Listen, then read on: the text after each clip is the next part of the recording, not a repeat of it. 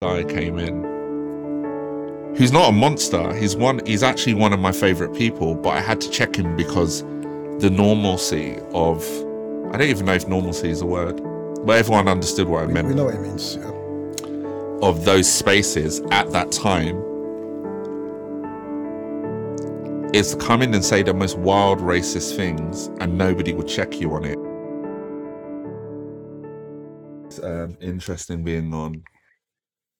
I just spent the past year interviewing black women, uh, specifically for my book, um, in the same realm. So it's quite nice to be on the other side and like not interviewing is such a hard job as well and to keep the thing going to get people where not even where you want them to go but like oh there's an interesting thing there can i pull that out so i'm quite happy to just sit back and let you do it all to be Yeah. honest so yeah I love the concept of your book as well. When I was looking into it, like it sounds.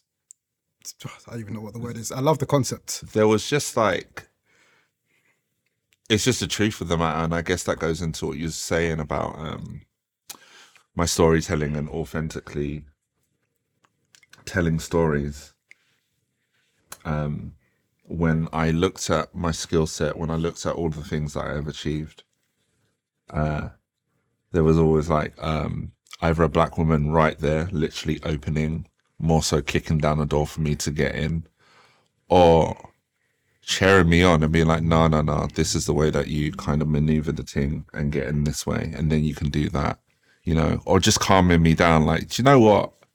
I'm from a whole Thornton Heath, I'm not having it. And they're like, no, that can wait, actually. Just get this thing done. And if you still want to box someone, box them, but at least you got that thing done. And um, so I could never sit down and write such a book trying to ex- uh, trying to ch- um what's the word i'm looking for? My god. Trying to share wow imagine. Trying to share my experiences in a way that i've moved through all of these different industries that are basically tethered together via creativity and just be like these are all the things that i magically learn out of nowhere. That's not the truth of the matter. Um i owe so much to black women growing up and in my professional life and all over. And I was just like, also, I'm, I'm tired of, um, if I'm really honest, I see a lot of other black men pretending to do the work in spaces because it's a favorable thing to do, um, almost to gain access in different ways and are not actually doing the work or uh, providing safe spaces for women that look like their mothers. It's wild to me. I think the way women are treated in society, very generally speaking, is is disgusting, very disgusting, and that it it um, manifests itself in so many different ways, and it's something that I've only really starting to. Because you know you hear things like this, but it's only I'm something that I'm only starting to really appreciate as I'm getting older and more recently, and I see a lot of abuse, man, on social media Yeah. and stuff. And when you look at the workplace and the disparities, whether it's a pay disparity or this and that, blah, blah, blah. And I've heard a number of excuses. I've heard people say, oh, it's because women um, will go on mat leave, for example, and fall behind their peers. And then my stance on that is like, okay, that's very factual. Okay, they go on mat leave or whatnot. Cool. Um, they're the ones birthing and bringing in the, the next leaders that they literally will be nothing we will not be here because of that. And if they have to take out a year or a few months or whatever out of their career in order to birth and bring forth life which is the most precious and beautiful thing ever we need to do everything we bloody can to push them and make sure that you know like um push them and make sure that the, the workplace is as inclusive and as welcoming and that nobody's falling behind because it's not right and it's not fair that they be that people are penalized for that kind of a thing Yeah, I, I would say to that that um, we live in a capitalist society, so therefore everything is competition and everything is how can I do more than you, better than you. That's just the way that everything is garnered. How many likes did I get? How many views did I get? How many listens did I get? How many books did I sell, etc., etc. Uh, where actually, if our society, if we can, I and I use that word ironically because I don't think it's all it's just crumbling, isn't it? Everything's falling apart. But actually, if we concentrated on community in the way that we are meant to, and I say that just naturally, like naturally, we need community. Doesn't it feel good when like I back your idea and I really support what you're doing and you're able to return that? Doesn't that isn't that such a better uh, experience than um, such a better experience than the competition of the thing. I don't care how you dress that up. Like competition is like is not fun.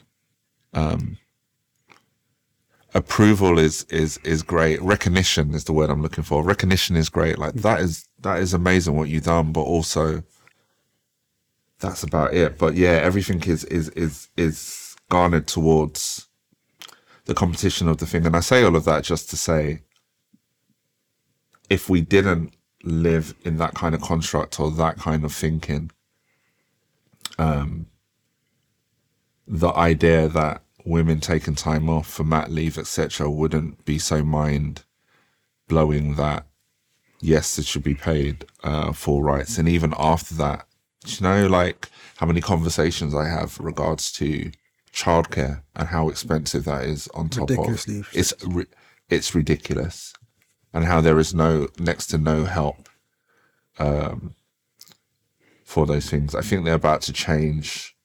I think they're about to change even the law. Like I think I so like subsidizing nursery spaces. Uh, yeah, and like, and even I'm thinking about now, like tax on period um product products. It's the language of the thing as well, because before you say sanitary, but actually the connotations around using the word sanitary um, are really kind of uh, disrespectful. Actually, Superior products. It's just all of these things, and I'm glad that you said that. Like I'm just realizing, which is Yeah, yeah. completely fine because we all live. We've lived in the thing. The thing has been the thing, and I think now we're like, hold on a minute. What? What is this? Pl- why is that like that? Why do we have to do it this way? Does that make sense? Yeah, yeah, it makes sense. Language is very, very important. Mm. And oftentimes we use words or phrases and don't even realize the the mental image that we're painting within our own heads, within Mm. our own subconscious, and that we're projecting out to other people when we're using words that have been projected onto us. Yeah. Language is very, very important. So, and just to take it back a bit as well, talking about black women, and me only realizing more recently just this um like when people say that black women are the ones that have fought for black rights and etc that kind of thing and you hear it and you might not appreciate it. Um what i've realized since i started 1000 voices i've been doing it for two years now is that the, the majority of our supporters come from black women and i can see it very tangibly.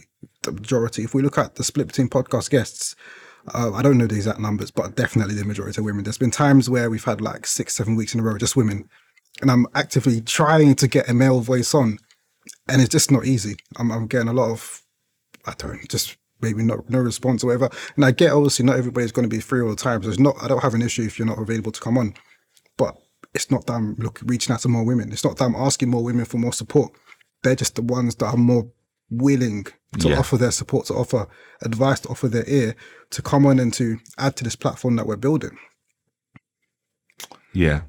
Um, it's it's really interesting in terms of when it comes to my relationship with black men is really interesting, especially uh, the way that masculinity or the concept of what is masculine and what isn't uh, really affects us.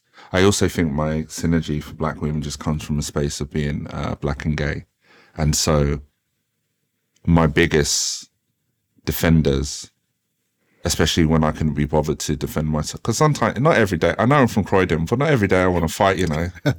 Like, I know how to fight and I know how to rock a jaw. That doesn't mean like that is like, no one's born like that.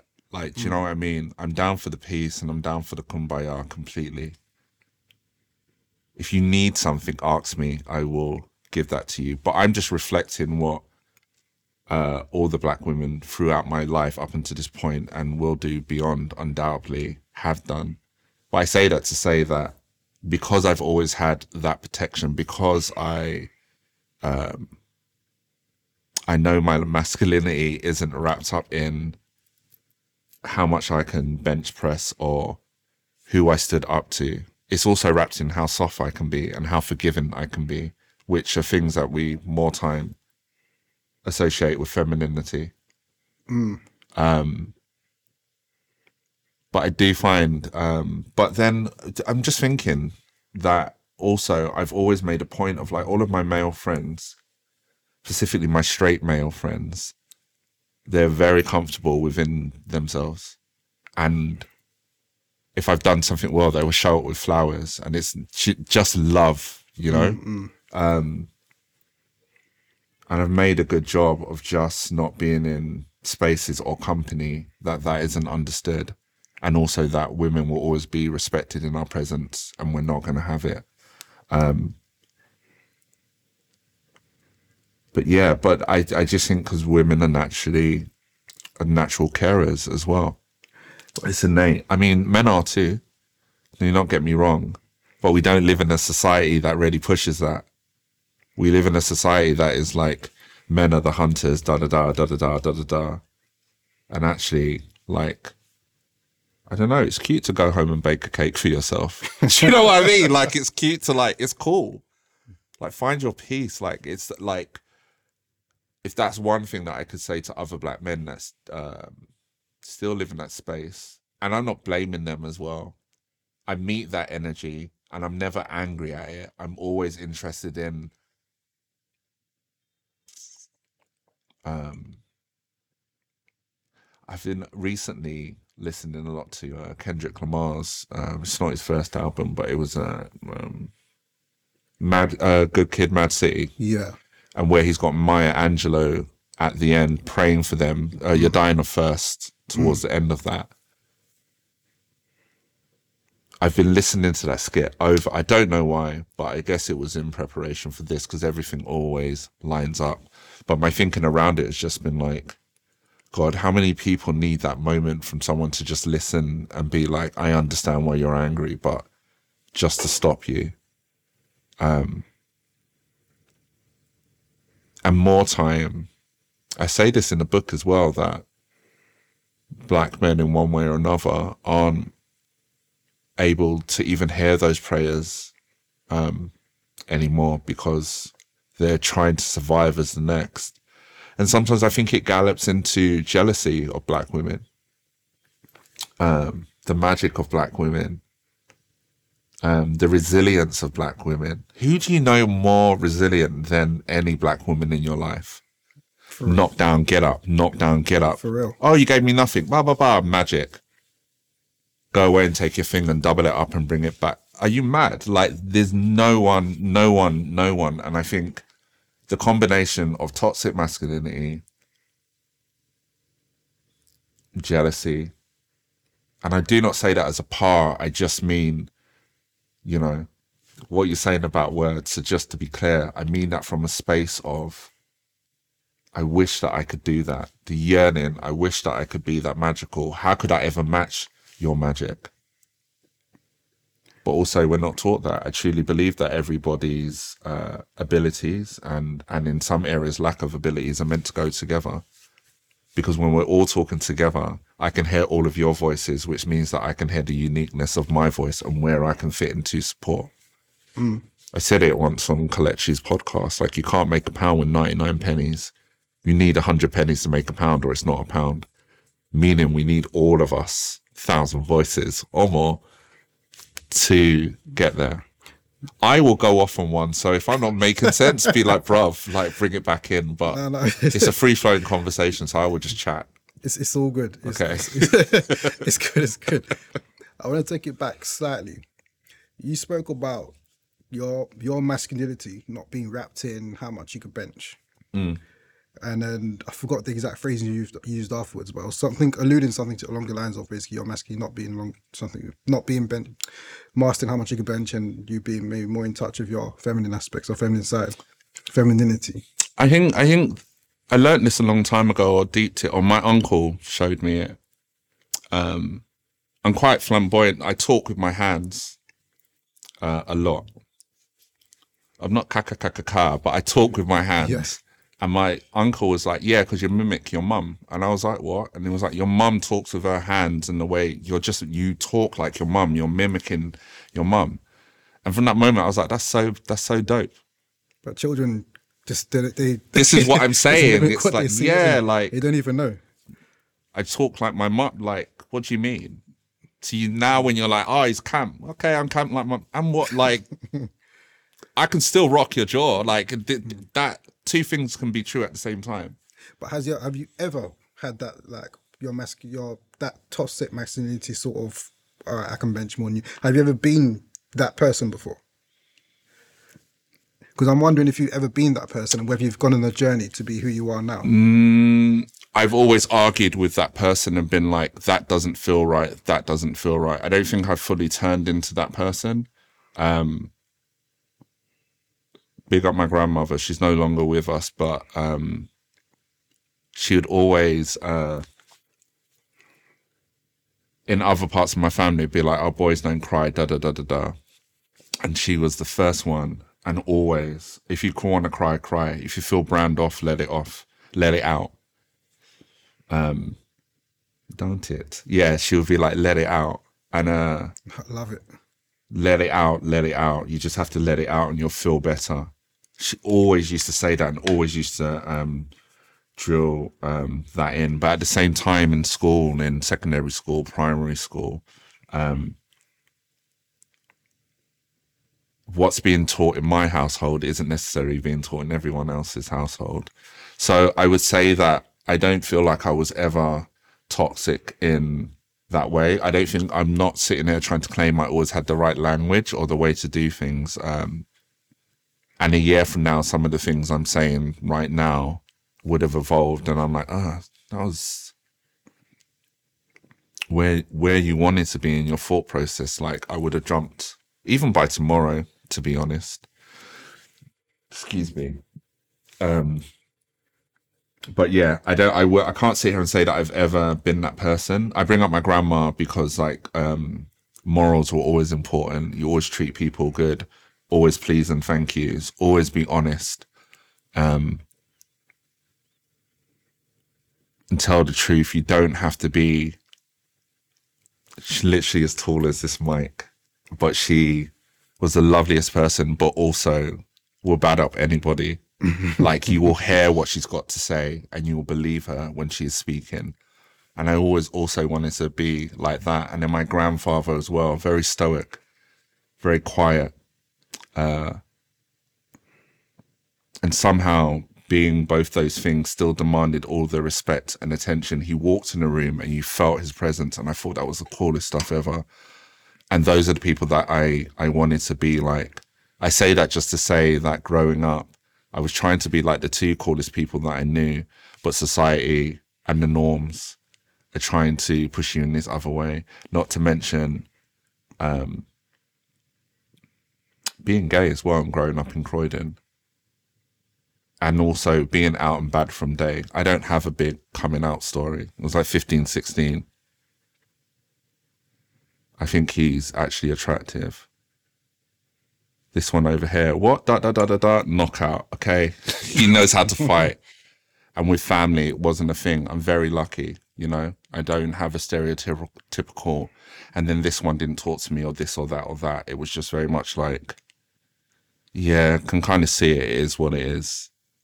But I was still very much like a road ute as well. Do you know what I mean? So like, mm. it's a yeah, it's a weird one. It's a very, it's a, it's a really good question as well. You see me working it out and being like, oh, I've never Yeah. thought about it. But like, yeah, in short, I wouldn't say that I fully turned into that person and had to come out of it. I think it was just like that thing that I said earlier, where we're all in this space now. We're like, what is this? Whether we're trying to talk about um, the clear violence and uh, genocide happening with uh, Palestinians, etc., etc., and then you've got um, the definition of words being changed around. Like, no, you can't say that because it's this and it's that. And it's like, no, I can clearly see that babies are being killed for no apparent reason. And I can see that you're moving them over here and also saying this is a safe region and it feels like you're moving them there particularly. Not even feels like we can see that you're moving them there and then attacking that space. We've all done the research. We've now read up on X, xyz right? But yet these new definitions and the way that the goalposts are being moved are, are being moved in the most obvious fashion now because there's nowhere to hide. Um there's nowhere to hide yeah I'm trying to so, and I'm going on off on a slightly different, like very different tangent. As Please I don't wanted to- apologize. Like, how many ways have I gone off now? All good. but it's it's an interesting space we're in now, and so you're big on storytelling in your work. You talk about it, and what I'm I'm trying to understand more about you and how you've become who you are today. You've become the person you are today. You you spoke about it makes sense when you talk about your grandparents and your grandmother in particular, and her not mixing the words and just being who she is, mm. and then you picking up on that just by proximity, probably just because you're around her all the time. Most people, and you didn't have a big coming out story. You said it and then fight someone, whatever, cool, if they mm. got something to say. Most people, especially when they're young, are still trying to find themselves. You got you got them people who younger people might be acting out and acting badder than they really are until they find themselves. You got kids who might be very quiet and shy until they find out who they really are. Some people, not even everybody even ever finds out, may, might still win that journey 10, 20, 30 years on. But most people, when they're 15, 16, they ain't, they're not like standing on their laurels, like, okay, this is me, this is who I am, like it or not. It, I feel that it's either one, just through over time, maybe by maybe through family or some some just through different experiences and that kind of thing, you learn to come into that space, or you just have some kind of a big event of some sort, a life event, a personal event, an event to someone else, where you just think, fuck this, I'm who I am. It is what it is, and this is me. And I'm proud of who I am and like it or like it or not. Have you like in your upbringing, or maybe in your late teens, early twenties, any kind of period? Because again, there's different stories. When I've done my research, I'm listening to different podcasts you've been on and things like that. I've heard different things about. So let me get this up. Yeah, when I was doing my research, uh, I was listening to I can't remember which podcast it was, but there was a story you told about your old workplace. I don't know if it was Nana or if it was someone else, but they said something about your colleagues here. It might have been Nana. Yeah, it wasn't Anna. You've really done your research. We, we do our we do our research here, but then and then you and you weren't even that long there, and then you said, "Nah, I'm gonna say what I gotta say," and it was someone senior.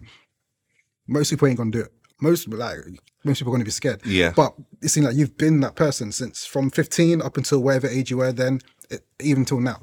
Yeah, I think um, in terms of that story and me running my mouth like that, my thing is like I'm from Croydon. I'm from Croydon. I'm from people getting jacked. I'm from knife fights. I'm from being rushed and rushing. So you, a CEO, I'm meant to be scared of. Are you mad? Like, I, I don't care. Like, you can't. I've been through worse. I've always been through worse. Um, I don't know if there was a big event. I did. There is in the first chapter. It's called in in the book. Um, Black women always. It's the first chapter is called the past, and the way that book is set up is essays on certain subject matters, and then they're followed with conversations with the black women in my life that are relevant to those situations in my life or who taught me um, taught me or inspired me regards to my outlook on those subjects. So there's a chapter about boundaries with um, Julie Adenuga, um, which I thought she taught me, but in the chapter we find out she's like, I don't, I didn't even know that's the thing that I handed over to you, kind of thing. Because basically she used to drive around in like a smart car, and that was the first thing. She's like, "No, I've got a smart car because I don't want to be giving everybody, you know, like the two seater smart car. So I don't want to be giving everybody lifts, so I just Yeah. got a smart car."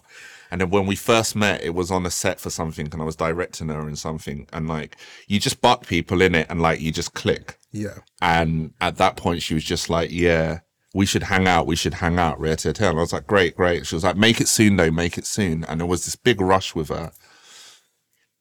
And, uh, I just didn't get round to it. Like we just didn't get round to it. But I was like, no, we're brethren. I can tell that we're going to be cool for years. And then she got the job at um, Beats, Apple, Beats Radio. And then her number changed and like access changed. And I was like, oh, that boundary's been put up in place because you knew your circumstances were going to change and people need different access. But again, when I was talking to her about it and tell her my perspective, she was like, I don't know what you're talking about. I was like, that's what I took from it. we still were brethren, obviously, and like whatever, whatever. Anyway, in that first um, chapter or essay, The Past, I talk about how much I was bullied at school by my teachers. Um, they were racist. And at the time, I didn't have the language, but they were very racist. They would go to uh, my mum and be like, he's really slow. Um, he needs to be put into a special class slash school.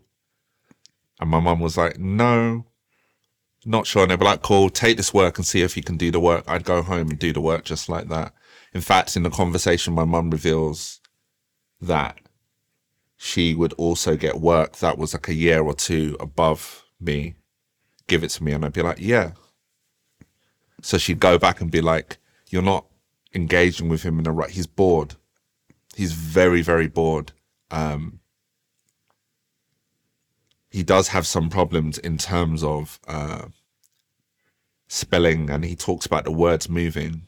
So I'm not entirely sure if I don't even think dyslexia was a widely used term at the time, but um, there's something there. But in terms of like his maths explanation, all of the things in these things, he's doing a year two, three above, and he's doing it like it's a waste of his time. He's bored in the classrooms. That's what's going on. And they they weren't having it and like it was just a standoff. Anyway, one day we're in a in a uh, assembly and there's two black girls, these two black girls that I thought were like the dopest ever. And um they're talking in the middle of the assembly and not shutting up. And so the teacher tries to switch on them and he's like, come up to the front now. And she like rolled her eyes, kissed her teeth, was like, no. And then looked at her brethren, laughed and carried on chatting. Now, at that point in primary school, you're just meant to listen to the teacher. That, if I never saw that incident, like from that day on, I was like, hold on a minute. I can say no. Like I can do what I want to do. But bearing in mind, I've got my mum, I've got my I've got my dad as well. Like I don't really have a relationship with my dad right now, but I will say growing up up until like the age of 18 of all of my cousins and friends, my father was the only one that was still in my household. Everyone else went to go and see mostly, but everyone else went had to go and see their dad on a weekend or whatever. So I still had my dad around who very much from an early age was explaining to me and my brother why there were so many Independence Days and where those Independence Days came from. Um, and everything, all the terrible history about this clapped island, basically. And then don't forget, I have my grandparents who are like, this is how you behave. Please, thank you, da da da da da. Mm. So in one space at school, I'm now sticking up for myself, but also I really want to be like my grandparents. If anything, that was probably the inciting kind of thing. And then Croydon is like Croydon. Um, I know everyone's like moving there now and trying to make it cute. but when I grew, when I was growing up in Croydon, like it was absolutely wild, wild west. And not only Croydon, like half my time was in Croydon if not even more time was in Thornton Heath. Like I'm proper like Thornton Heath Pond slash Norbury boy. Um, and them times were wild. Like I'm not to say they're not wild now, but they were definitely wild. And I went through some things, and I had to back it for my brethren as well. I think uh, when I talk about Kelechi being my sister, it's hundred percent also from a space of like I recognize where she's from and I'm from. So I know that if I get into a fight, she's going to jump in like my Brenges did when I was like 15. I don't have many of those friends kind of left.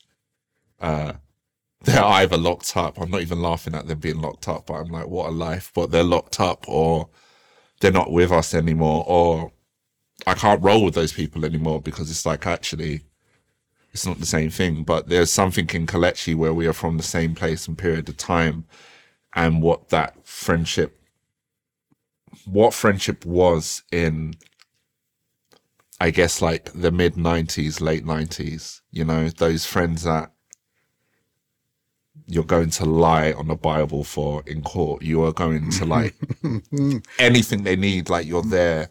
You're gonna you caught a body, okay, where are we burying this body? Do you know what I mean? And um yeah, so just to answer your question, I would say maybe that. But mm. other than that, back to you bringing up the Nana conversation and that kind of story, my tenacity, I guess, or me being this bold and advocating for myself just comes from the simple truth of like, I've been through worse. I've always been through worse. And I've always gotten better and done better and moved into better spaces. So yeah, like it was the big, big boss. He came in, he was talking to, to Nana like that. And Nana was the one that gave me my first job in advertising. I'd been to all of those other big boy um, spaces. And when I spoke to them at that time, we're talking about 2014, 15. And I'm talking about culture in the way that people talk about culture now. And I'm talking about, remember, because no one really, no one apparently knew about racism until 2020, right? Or diversity and all of these jobs that no longer exist because everyone's being defunded. And oh, we don't have budget for that anymore. But prior to that, I was like, I knew within advertising, at the core of advertising was black culture. More time specifically, black queer culture, but just black culture, right? And what advertising does and those agencies um, specifically do with creatives that normally do not look like me, um, more time I like cool little white boys from East London in New Balance, fitted cap, um, and their Sherpa jackets We'll go to a one or rave here or this or that, pick up one word and be like, this is how we turn it into the thing. And I used to just be like, you lot aren't even the architects of the thing. So how is it that you're on all of this big boy money and none of it is going back into the culture? So I will go into these interviews and like be like, yeah, I can do all of your creative stuff, but I'm interested in how you deliver that work, where that work comes from, and how people are being compensated for you mining them. Black Twitter is a real thing. It's not just like Yeah. it's, it's not just like this thing we made up. Black Twitter is worth billions, if not zillions. Trend trend setting. Right. And they used to be like, oh, oh, oh, oh. oh. okay, I'm not going to be able to be here.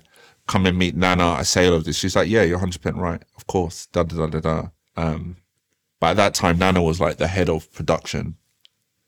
I wanted to be creative. And she was like, well, I need like an editor. But my only thing is like, you can come and do that job and then we can try and get you in. I was like, say no more. So we had that bond already. Nana, I say it all the time, is as dark as my grandfather. So in that respect, like I'm gonna take off your head if you try it with Nana. Um, and this guy came in, who's not a monster. He's one. He's actually one of my favorite people, but I had to check him because the normalcy of I don't even know if normalcy is a word, but everyone understood what I We, meant we know what it means. Yeah. of those spaces at that time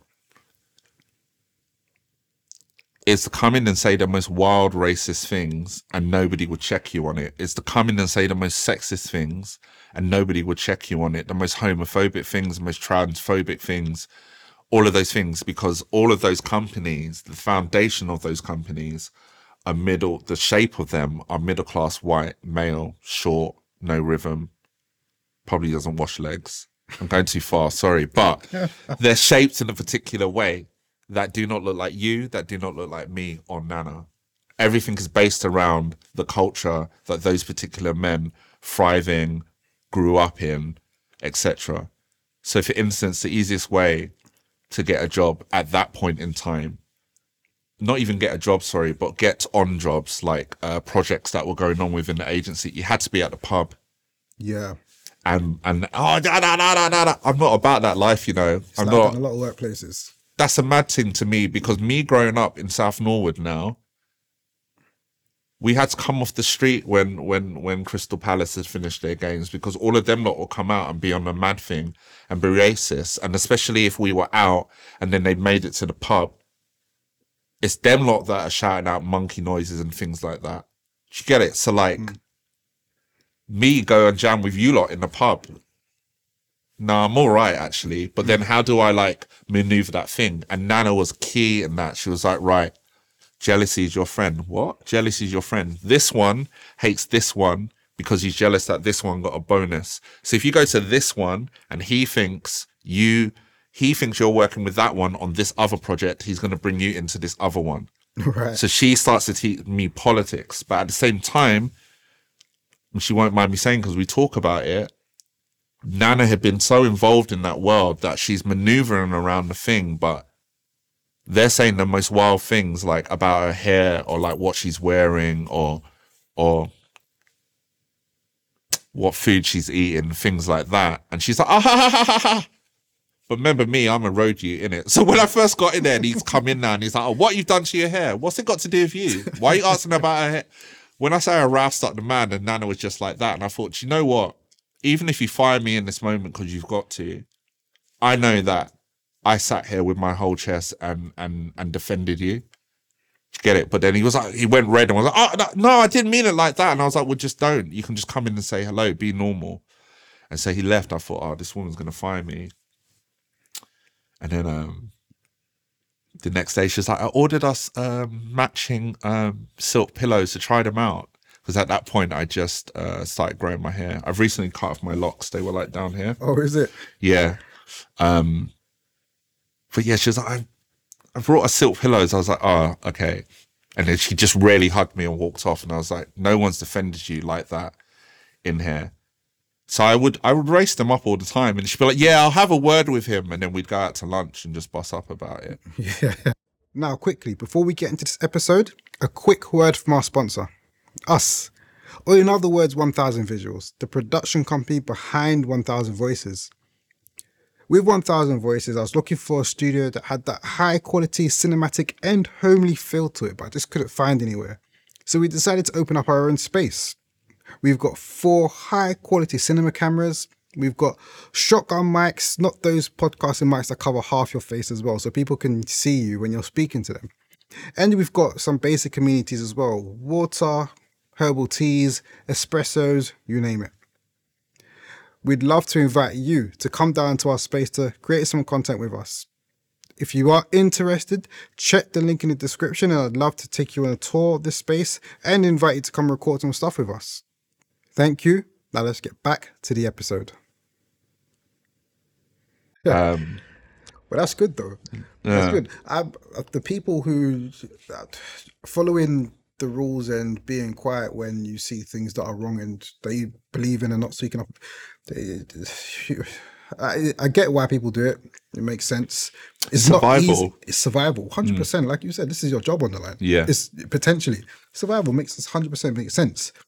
But that's not how you move the dial, man. That's not how you move the dial in life. That's not how we change things. We need to Yeah. things when things are wrong. But it's a thin line because it's tough. yeah, Like I'm saying, it's I- not only is it survival, just tough on a personal level to stand Yeah. up and say, if you're by yourself, you Yeah. know, one might not back you, and you're standing up and saying something that you might believe in, then you might get gaslit, and people like, oh no, I didn't mean that, or this that make you feel like a certain type of way. You think, oh, should I have said that, or should I have just kept quiet and all that? It's not easy, but I think those are the people who. Unap- the una- unapologetic people who stand up for what they believe in Mm. are the ones who shift the dial and drive change in the world. Like literally, yeah. It's really um. I learned in that first job because there were other, there were one or two, maybe three other black people in that building. Imagine there's like 400 people in that building. I want to say maybe four other black people in that building, and specifically one in particular was like that little that I think it's Miss Jocelyn skit. So sorry, Miss Jocelyn skit. Um, where the other black person comes in the office like, shh, they know we're black kind of thing. It was very much that energy. And I used to just be like, nah, bun you. And then I realized I was like, you're surviving. and we may not see eye to eye in the way that we do things, but I understand if you're surviving, you're operating from a space of fear, and you shouldn't even be scared in this space. Uh, and that's not right. And I'm now not going to add to that fear by being your enemy. I'm still going to like spud you. I'm still going to be whatever. I understand that you can't always back me. And maybe I'm the one that's got to take all of the bullets and bit by bit the thing changes. But um that's one thing, man. I can't go into spaces and I see people operating in a certain space. I don't try to bad them up or hot them up or make them feel um guilty because yeah, not everyone is from a Croydon like me. So where in my head, my reference point to like, is this dangerous? Is do you have a Bora? do you know what I mean? Not am I going to lose my job?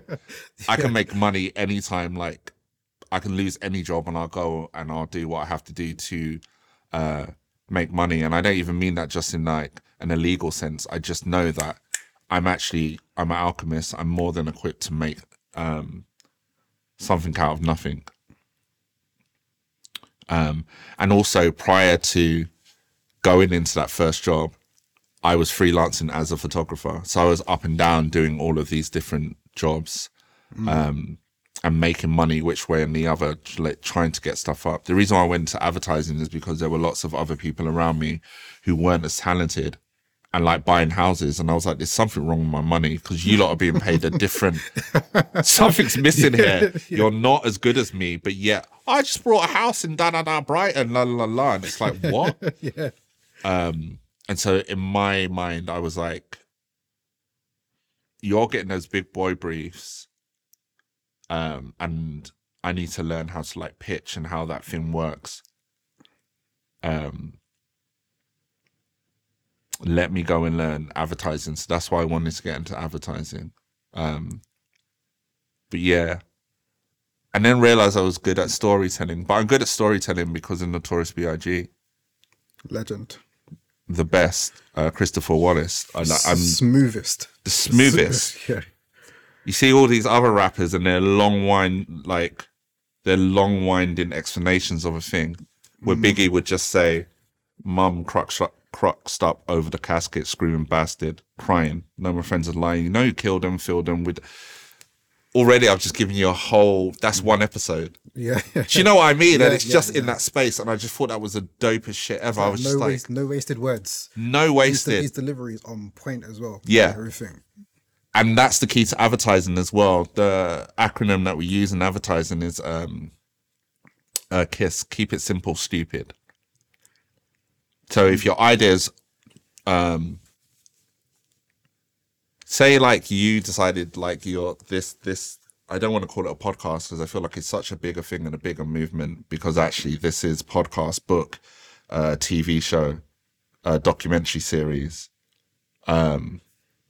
clothing. You can go anywhere with this. It's so simple. It's a thousand voices, and you're one the the. You know, one season might be a thousand voices of different bits to make up that thousand voices. Your second season will be another thousand voices, etc., etc. Simple idea. You see how far I went with it because it's so simple. It's a good idea. If you were like, it's a thousand and forty-two voices because in 1942, that bruv, you've lost me. Like, what do you mean? Like, Yeah. it's too much. Keep it simple, stupid. Biggie Smalls was the best at that. Um, he was the best at that, in my opinion. And even like the one teacher that I've always rated, uh, Miss Hardy. I wonder if she's still alive. I was always good at arguing my case again, wanting to be like my grandma because no one could read anyone like my grandma. She'd say the the wildest things and hurt your soul. I'd be like, wow. And um, You took it there. yeah, just like grandma. She's like, no, like just cussing. Anyway, Miss Hardy was the first one to be like, I wasn't really getting Shakespeare. Um, bearing in mind, I wasn't diagnosed with dyslexia until I was 30. So even back when my mum was like, there's something with, no, he's just being silly. No, he's not. He's done the work. He's explained it in his own way, but he's done the work. Meanwhile, I've got literally Ryan, a whole real person, and uh, Leroy getting special treatment because they need help with like this dyslexia thing. But I didn't have it. I was just being a class clown. And yeah, Ryan and Leroy were both white. So, um, but Miss Hardy was a don because she was just like, when I ask you to orally explain and tell me what it is that you think about the thing, you can just. Where does that come from? And I was just like, oh, I want to be like Biggie Smalls, da da da da da. And so she broke down like the rhyming pattern. Like, do you see he's doing A B Oh, A B da da da da da? I was like, yeah. She's like, well, now okay, let's let's read this bit of Shakespeare. Do you see it's this that that that that? And it clicked, and I was like, oh, so da da da. Now he's saying this, and la la la. She's like, yeah, that's it. And so from then, um, from then, storytelling was really my thing. Photography was Biggie Smalls. You know, I never wanted to be a rap. I've said this before. I didn't think that I could rap like that, but I felt like I could snap like that. So all of them, like my photography, especially early photography, was like snapshot and very in the moment because I'm just trying to capture that one feeling of everything in that picture Yeah. which then led into playing around with like film, which always has been in my life because like again with my mother especially, like we'd go to cinema for everything, always in blockbuster. What should we rent tonight? What should we rent tonight? What should we rent tonight? So film has always been there. Um, and I don't want to sit here and be like, I saw that it was going to be this and that and that. It's just I realized at this point where I'm at, I can see oh, this set me up for this, this set me up for this and Yeah. this, and then bringing it all together. So my like uniqueness in the way that I tell stories, my honesty, all of those things, it's all from all of those elements. It's, it's boys trying to off me in Croydon. It's my grandmother being the loveliest, supporting, uh, um, lovely, loveliest supporting mate, uh, head of ma- like matriarch. No, what's the word I'm looking for? Matron. Yeah, I guess so. It doesn't seem like a big enough word for her, but just like the loveliest supporting and always encouraging me to be me. I would be in her kitchen. I was like, Grandma, so what happens if I put this in the egg? She's like, I don't know. Let's find out. you know? So, like, just there wasting food to be fair, but she's just like, well, maybe I'll be a scientist. So let's see. So there's me putting vinegar, mixing it with egg and this and that and leaving it um, to see what happens. Obviously, mold and nastiness, but now I know kind of thing. My grandfather being really stoic and on his morals, and no one ever, um, not necessarily not having a bad thing to say about him. You know, men and women lie, but um, they could never say that he treated them badly or he robbed them of anything or that he lied about how he felt about anything. Uh, you want to get me roused? Tell a lie on me that I lied about how I dealt with you or what I said. It will be a wrap. I cannot, I cannot stand it. Um, but if we have a disagreement, tell the full story, and I will stand by it. Be like, yeah, I said that about your mum. what? And I will take that L. But I also think I come from a time just before the internet where you couldn't run your gums and not get boxed for it. Mm, the internet's changed a lot. Yeah, A lot of, with Thousand Voices, when we put out some episodes, we get these like mad troll racist comments sometimes. Yeah. Like mad. It's always behind a fake account. It's never the real person with their name and picture. It's just some troll that's clearly sat through the entire episode because they're referencing stuff in the episode. Yeah. they will put some mad comment. Like, you got time, man. yeah. Too much time on your Whereas I'm from, I'm outside Morley's, like, just like, let's just fight. Mm. And whoever loses, loses. And then you move on. But I think the internet, I watched the internet kind of come into birth into these new rules. In the early days of Twitter, I don't have um, Twitter anymore because that madman took over and I was like, bun that. But in the early, and it's probably a good thing because I was wild because I was just like, this is my location. And people like, yo. And I'm like, no, I don't. You can't run your gums like that and not. And then you start to realize, like, oh, this is like a new way that you have to deal with trolls in a different way and this and that and that. And, but even then, then it curved. And then I was like a proper PRS in those early days because then I was like, oh, no, I can also argue like this kind of thing. But I think all of it comes together. The Biggie Smalls, my grandmother, Croydon. Uh, there's a lot of trauma for me in Croydon, but also there's a lot of situations where I'm like I'm fearless because, like I said, if I compare it, it's like I know I've made that through that. But it's a lot of things, isn't it? It's like a lot of things have just sort of been added to this pot and made you who you are today. And that description of your family dynamic is a beautiful thing with your grandparents, actually, the way you describe it. It's like a lot of people, black people here, Caribbean background. Yeah. Yeah. I'm African background. A lot of people here, the grandparents are going to be back home. Yes. So they, you don't hear those stories of that type of dynamic. My grandparents, my, both my grandfathers passed before. Yeah. One passed before I was born, one passed when I was like three, I think, two or three. So I'd never met either of them two. Right. and my grandmothers were in Ghana. Right. So you don't you don't get that type of that type of relationship, and that's not just me. That's pretty much probably all my friends, all my friends from the African background. yeah, yeah, yeah, yeah, yeah. it's, it's the same Yeah. narrative. You don't have that that level of relationship with Yeah. family back home, but it's a beautiful thing to hear it described the way you describe it. You know, I want to talk about. Um, is it POC or is it POCC? How do you? POC, People of Culture Collective. Okay, God, I knew it was going to be people of color. No. because you don't like that term. Hate that I wasn't term. sure. Okay. so, right, Pop, you still you're big on storytelling. I'm assuming, tell me if I'm wrong, but I'm assuming that pop came about because black and Asian people, their stories weren't being told properly. And then you and Nana and the team decided we're going to do something about that and tell them the way So they should be what? So what had happened was, Nana. We were in that first agency, and then they tried it with Nana. They didn't know Nana's brother was a lawyer. so he was like, "I'm sorry, what?" And they were like, "Oh, we're sorry." La la la la. So she left. Uh, long story short, went traveling for a while.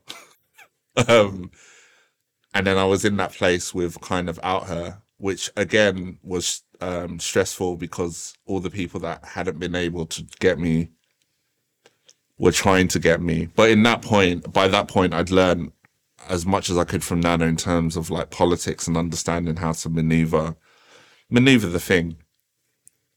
Um, so I think was there for another two years, did what we need to do, went on to another agency.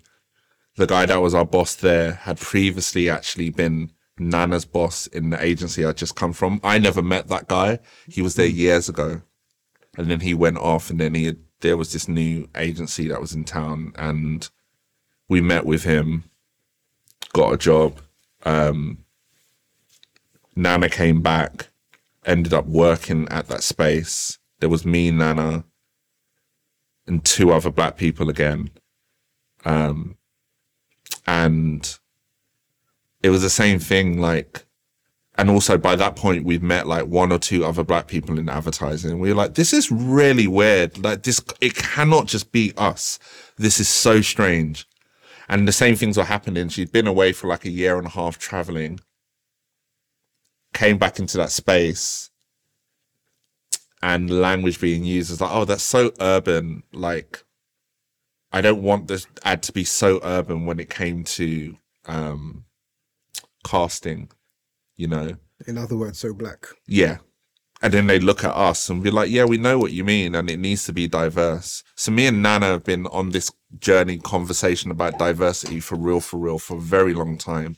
Um, and that shows up in all so many different ways. In, in my early work to now in advertising, every single one of my decks have always been diverse. Whereas if you looked at my deck or present presentation of like the work that we're trying to make compared to specifically my white peers, it would just be white face after white face, da da da da da. Even though you were on Black Twitter last night learning the lingo and the dance of the thing, all of a sudden it's all white people here. When it mm. came to, I cannot tell you how many uh, casting directors I've fired because I'm like, oh, I, I told you I wanted it diverse. Why have you sent me all white people? Oh, we couldn't. Okay, thank you for your time. Find someone else and make us think about it. Um, think I'm going to sit here and be Satan's puppet. I don't think so. Like, no, make it diverse. On this planet of billions of people, you couldn't find uh, any black people that live in this area or have this interest. Are you all right? In London. in London. So anyway, this is constantly going on. Uh, very like like I said, the racism, the sexism. Um, that last place that we left, there was a guy. I have a creative partner within advertising for anyone who doesn't know. You have creative, you have a team. So one is like words and one is like images, art director, copywriter. Myself and Tom have been together since we first met in that first week working with Nana. We're best friends. Um, and we do both. Like I do copy, he does copy and whatever. But traditionally, just so people can get their heads around it, you have one that's in charge of images, art director, one that's in charge of um, um, copy. Like I said, so if you were making an advert for a thousand voices, uh, Tom really might look at the language of like what is being said in that advert. Um, and then together, the other side of the brain, I would be like, this is the imagery that we need. This is da da da da da. Right. With that being said, we go to every agency we go to, we go as a duo. Um, our salary isn't split. So if I'm on one 120k, Tom is on on 120k. If you try to fire one, the other one's going to quit. you get like you just get us as one, right? All of that to say that in that last agency, um, examples of sexism, racism, there was a guy who was high up, um, our boss effectively, and he started to do things like try to leave me off of emails and things like that to try and um, basically catch me out. But Tom wasn't having it because Tom is a true definition of an ally and was like, no, why did you do that? Da, da, da, da. Which then led on to him trying to bully Tom and ask inappropriate questions like, oh, do you have a girlfriend? Yeah. Oh, do you have a picture of her breasts? Wait, what? yeah, yeah, yeah, yeah. Wild things like that. I've said it and I'll say it again. For some reason, the Me Too movement or conversation somehow missed advertising. But I think something's going to happen and all of those dirty men are going to get caught up in it and it's all going to come tumbling down because everybody was just focusing on Hollywood and certain other spaces. But advertising is disgusting in the way that women are treated and all of these things, right? I just say that to give context to like how disgusting that environment. What kind of a wild comment is that? Wild. Have you ever heard seen uh, Mad Men? Yeah. The t- you seen it? Yeah, seen That's a documentary, bruv. It's a documentary. You watch it like, oh my god, that that would be wild. It's just like I remember watching it because I couldn't get my head around how these grown men were allowed to walk around and do and say all of these things. And Tom said to me, "Have you watched Mad Men?" I was like, "No, it's just like full of white middle class. Why would I watch that?" He was like, "Watch it." And that's why I love Tom as well because like I will say things like that. He won't bat because I'm not lying. Like he won't bat an eyelid. And he was like, "Watch mm-hmm. that show, and then we'll talk about what this job is." And I remember I like it had finished by then, so I like I went through the whole thing. Is it five series, four series? Um, no, I think it's a bit longer than that. But I watched it a long time ago. I can't. But yeah, but I went through the whole thing in like, I want to say maybe three weeks, maybe four. I was like, oh, that's what this place is. All of you think you're Don Draper. Like, all of you actually think you're it. All of you think you're it and don't understand that at any moment I would take you outside and rock your jaw. Like, all of you are actually mad. So, all of that to say, I'm just trying to build what agencies are actually like and have Yeah. been like. So we get to this new agency. Nana finally comes back. She's no longer my boss. She's like now she's my colleague, right? Because she's not running the department anymore. I've stepped up also in my level, um, and all of these mad things are still happening. People are being very funny, very sly how they're saying things. We're constantly arguing um, about things, getting little comments like me, Nana, and the two other black people worked. I remember one morning we were all in a corner just being like, I can't remember the thing that we were talking about, right? And one of the senior heads, white lady, comes over. She was like, "Oh, it's a gang meeting!" Ha ha ha! ha. Like wild things like that yeah, crazy. crazy. Anyway, very quickly, um, Black Panther comes out. So me and Nana go to see Black Panther. Everyone's gassed. Nana, we need to build Wakanda. Like Wakanda needs to be real. We need to find all the other black people. It can't just be us. Not even just black people, but global majority. We just need to. It cannot just be us going through these mad things. And so we started a WhatsApp group. And to be really honest with you, I've said it a million times. I really thought it was going to be like 20, 25 people in the group. Within that first day, maybe maybe the second day, full capacity. And we're like, oh. And then more people wanted to join. And we're like, all right, we need to start like another group or get a way to like extend it and working with WhatsApp to like extend the numbers we can get in. So today, as it sits, POC or People of Culture Collective is like over a thousand, over a thousand uh, uh, members, which sits across different WhatsApp groups. Main WhatsApp group, um, main WhatsApp group. Uh, there's like a film and director producer group, women's only group, um, LGBTQI plus group, um, and that sits as a community. And what that in the in the beginning as a community, what it really was is like people coming in being like, "Oh my god, this just happened. Has this ever happened to anyone else?" Yes, and this is the way that I got them sorted. I went to HR and la la la. So it was a very much organic exchange of um, ideas and any problems that came up. Like there's a big rule of like this just happened. I'm vexed about it. Yes, vent in the group, but then how do we all come together to do something about it? So the one of the earliest things that we did was around um, knife crime, where the the stop and search nonsense was starting, and we made like a booklet. Uh, a digital booklet to go out to people had ready for carnival and all other things to look through and understand what their rights were.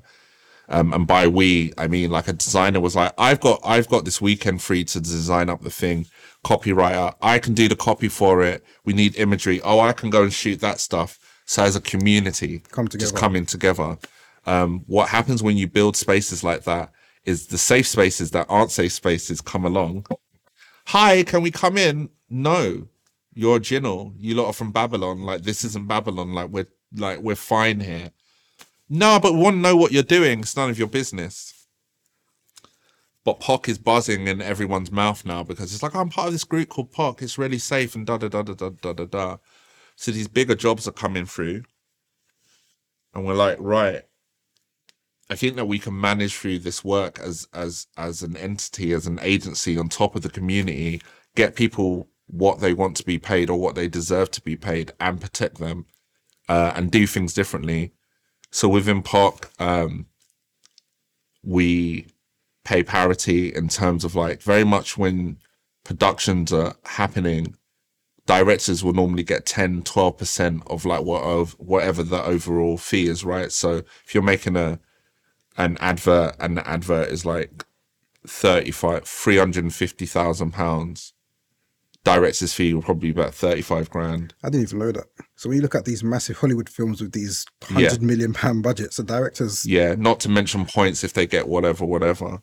That's a really, ba- I'm simplifying it, but basically a percentage of whatever, whatever, right? yeah, But then a producer will be on, which in some ways sounds wild, but then in other ways, in some ways it, it makes sense because it's like the director is on the thing from beginning to the complete end. Um, and in some ways it ends up being cheaper doing it that way because if you were doing it by a day rate, uh, it could be a lot more. All of that to say that also producers are producing the thing all the way through, but producers will be a particular fee that is definitely smaller than a director or less days or whatever. Whereas we were like, that's not really fair. What would be fair is if you two be paying, be being, being paid the same thing. So we was in a position to just be like, no, this is the fee because we need to pay in this way. Oh, we can't do meetings on Monday and we can't do meetings at this point because so and so doesn't have childcare. Rather than dancing around it, no, we're going to build this. She's an excellent producer, but also her kids are her kid is more important than your business, and we strongly believe that. So now we're going to set up the meetings in this way and the workflow in this way around childcare. And by the way, her fee is this much because then it also allows for childcare. Just saying the things and, and putting the things in place that make us as black and brown creatives, regardless if you're producer, create, uh, producer, writer, etc., um, feel safe. Um, and also just putting me and Nana in a position that now really makes sense because Nana is a great diplomat. I love to cuss people if they need to be told about themselves. Some more time if a client needs to be really explained to like what they have, what they are doing wrong, why it doesn't make sense. We don't live in a space with any of the partners or clients we work with where we are not able to be like, what you just did right there is racism problematic and this is why. Or we will not be doing that um, we're always free to do exactly as we please. So this POCC community, I guess, uh, POCC agency, which also encompasses production. And then last year we launched Tupac, which I'm not a fan of Tupac, but it just made sense to call it Tupac based on because it's Tupac, right? Uh, which is the uh, community interest arm, um, because there were opportunities for funding. We didn't take any kind of funding in 2020 because we didn't believe in anything anyone was saying. We were like, mm. you lot will lead us down a rabbit hole and we won't exist. We will take your money in 2020 and by 2021, if not 2022, you will all disappear. And rather than us, we just need to continue building our own foundation. So there are a lot of spaces, bless them, that are struggling right now or have had to disappear because all of that support has disappeared. Yeah. We felt like it was a fad. So we bet on ourselves and put our money where our mouth is. Even in those early days of like doing meetup for POCC members and all of those things, it was me and Nana paying for all of the things. We would put our money together, literally out of our own pocket, provide food. Anyone need help getting home, we're going to pay for the taxi, da da da da da. We would literally just do everything ourselves until we got into a space. But Tupac is um, Tupac is a space where we're able to take in funding and do interesting things. So over the past year, two, we've had the art fund, which allows artists um, to put their work on billboards in collaboration with Clear Channel as well as Shutterstock.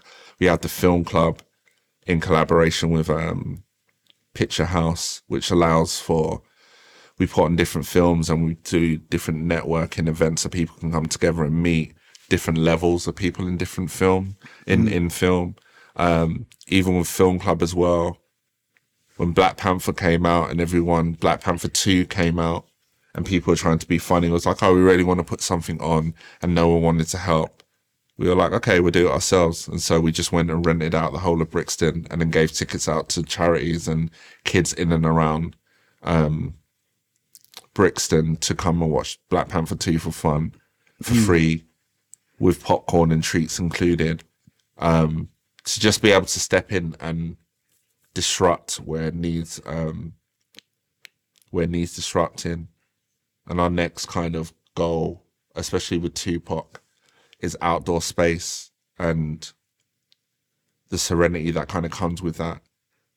Uh, and and encouraging black and brown folk to visit all parts of this collapsed island. You know, go and hmm. find nature, go and hug a tree. That sounds like I'm being disrespectful, but I mean, be outside. Imagine that I used to think that I hated the rain. Do you know I don't hate the rain? I hate the rain in London because it's it's it's concrete and it stinks. It's a completely different thing to be in like the Lake Districts or any type of forest and get soaked and enjoy that. And then you get back and you put on a fire and you dry out where you've been and like it does something to your soul in a completely different way that imagine I had to wait till 30 plus to experience that. Do you know, I could have done with that when I was like 15, 16, uh,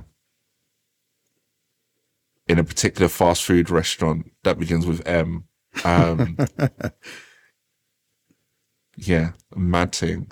So yeah, that's that's pocket and it expands in the way that the community needs it to expand. So it's not just me and Nana sitting around be like, we should do this next.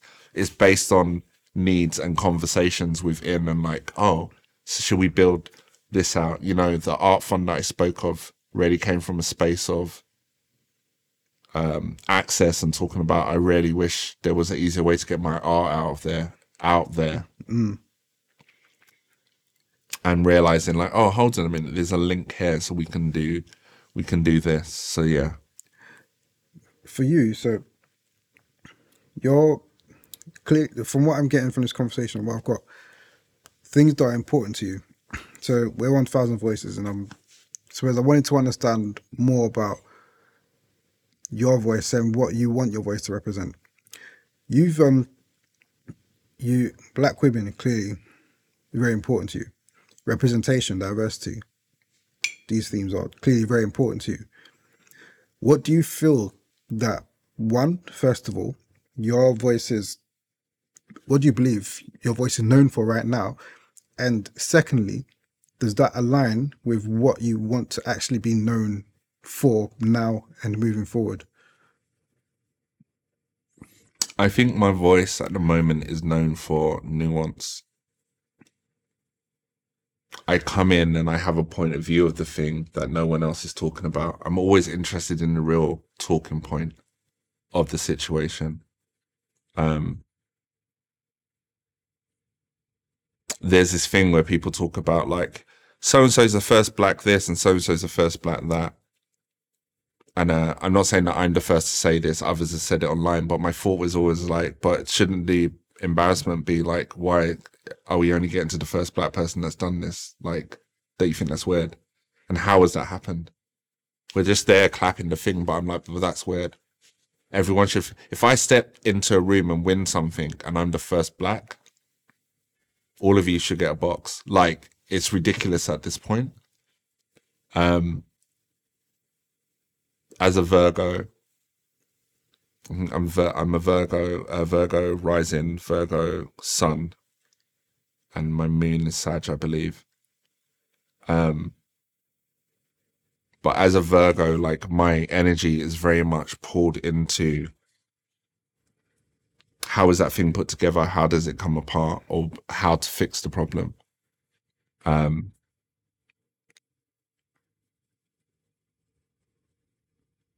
that's all I spend my time doing very naturally. And I, I used to really get hung up because I would make pieces of work that I knew made sense and would bang.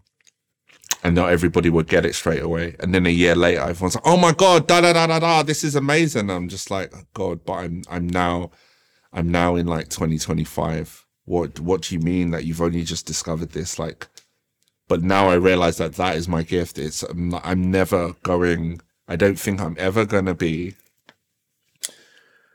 in a position as an artist where I put the thing out and everyone gets exactly what I'm doing.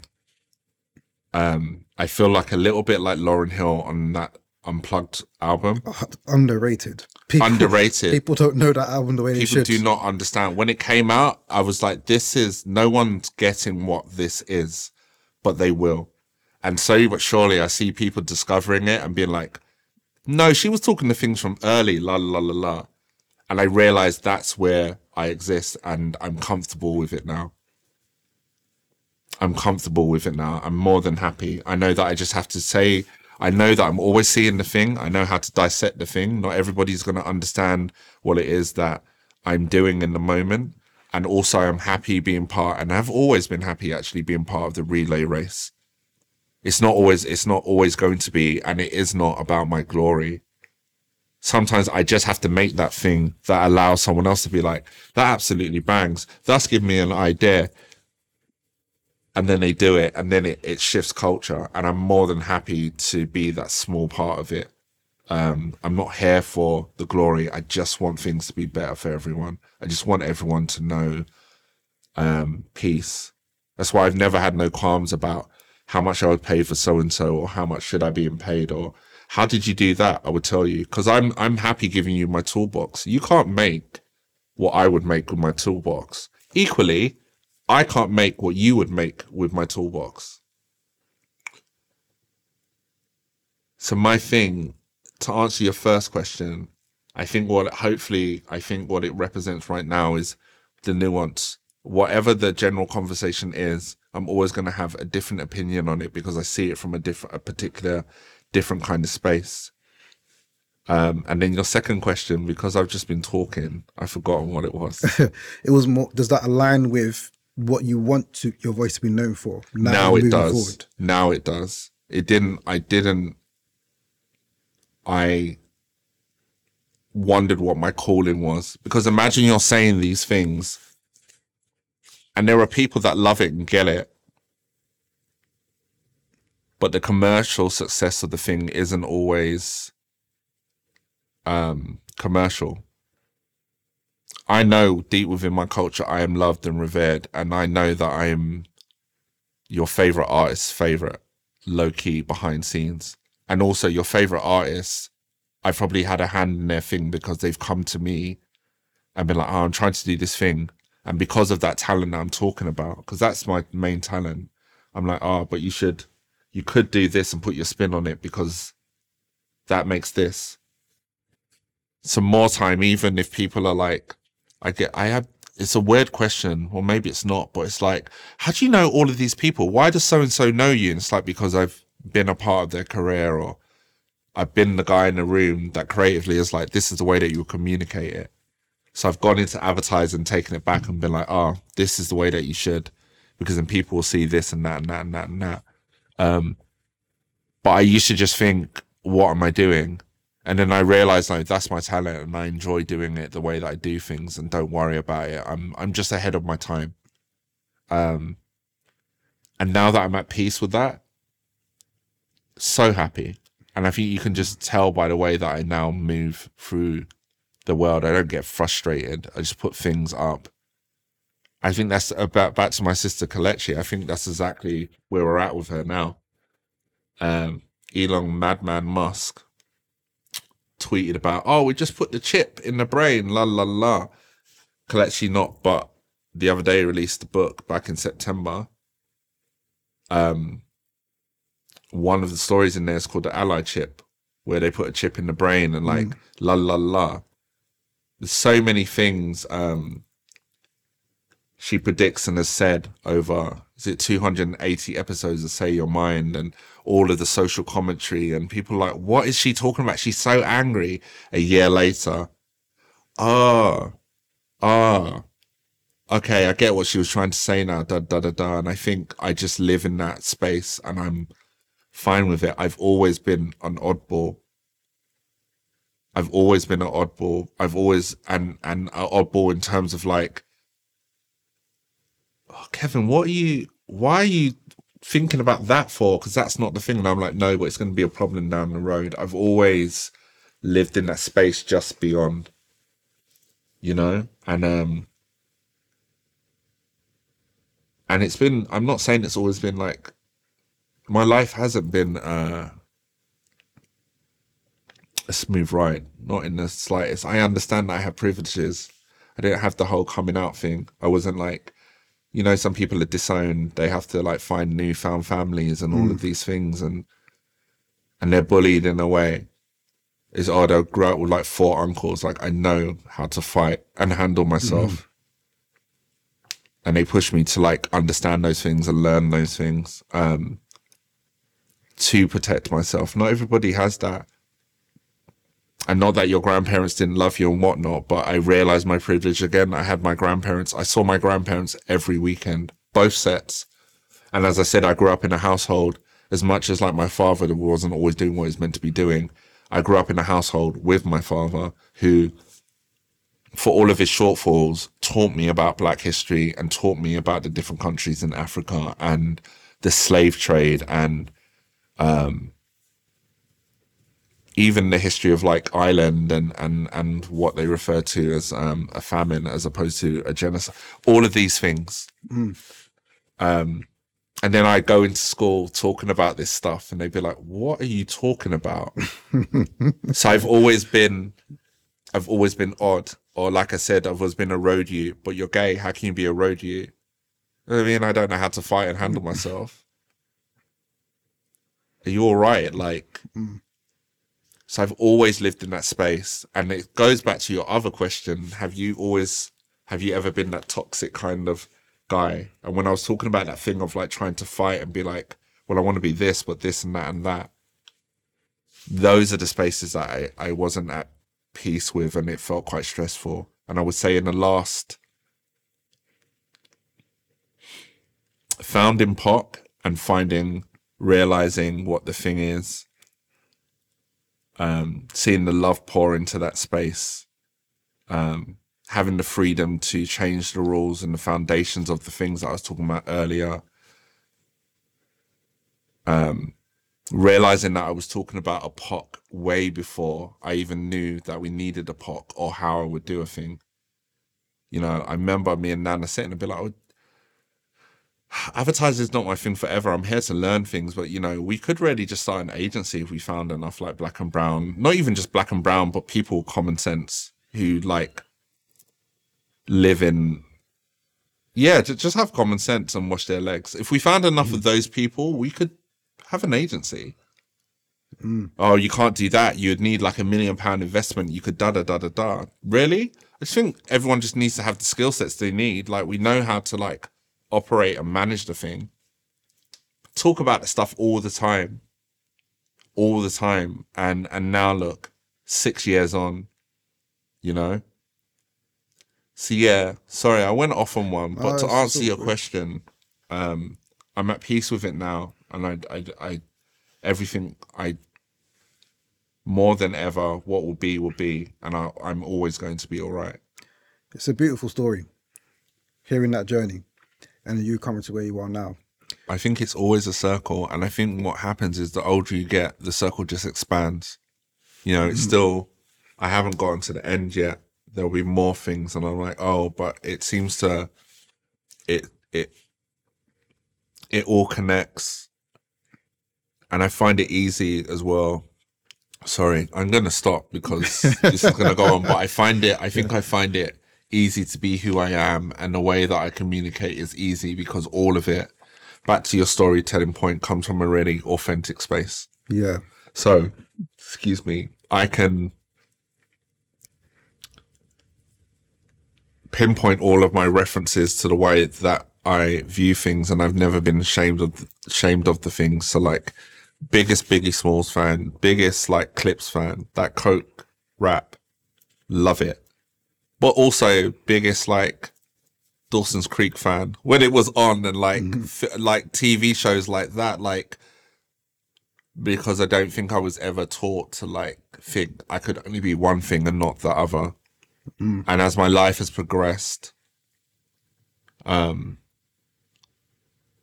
there's a reason why I can be so descriptive in my work, but also give you that sweetness of like pop music slash, um, really white teen American drama. Um, I just consume things, and I've always done that. Um, and yeah, as I've got older, it's just really lovely in a lovely way blended, uh, blended together in the most amazing way. And I think that's the thing that I worry about for people. They aren't always afforded the time, more time, aren't afforded time to explore those different strands and what they could truly be. They are too busy trying to keep up with the Joneses, not not not P Diddy. Pause. But do you see though how I like flip from da da da da da? Like it's just like, and I'm not gonna lie. At one point, it was all confusing. I'm like, why do I have so many languages? Essentially, it's like real black UK culture. Uh, garage, Wi- Windrush, South London, and then I'm very fluent in like American culture, the memes and all of the things, and even the memes becoming a thing. And then love of like Shakespeare and and those classical kind of species, but uh, pieces, but in context with history and how those things came about, and then Black history, all Black history across the whole diaspora. You know, and people Yeah. will get mad at me, and they do get mad at me, and they try and be like this, that, and the other. And it's like, yeah, well, talk to your ancestors. If you lot didn't run around so greedy, I wouldn't have to exist in the way that I exist. So mm. that's you lot's business. Let me stop because I will talk and talk. All right. Thank you for coming on Thank you for having me. once again. Appreciate it. This is 1000 Voices. We had Kevin Morosky on the podcast. So for now, people, we're out. If you would like to understand how you can use your voice to drive change, how you can craft compelling stories to move audiences, and for additional wisdom from the guests that we have on the podcast, sign up to our newsletter. Every single week, we send actionable pieces of advice to change makers like you. So if you haven't already, the sign up link for the newsletter will be in the description of this episode.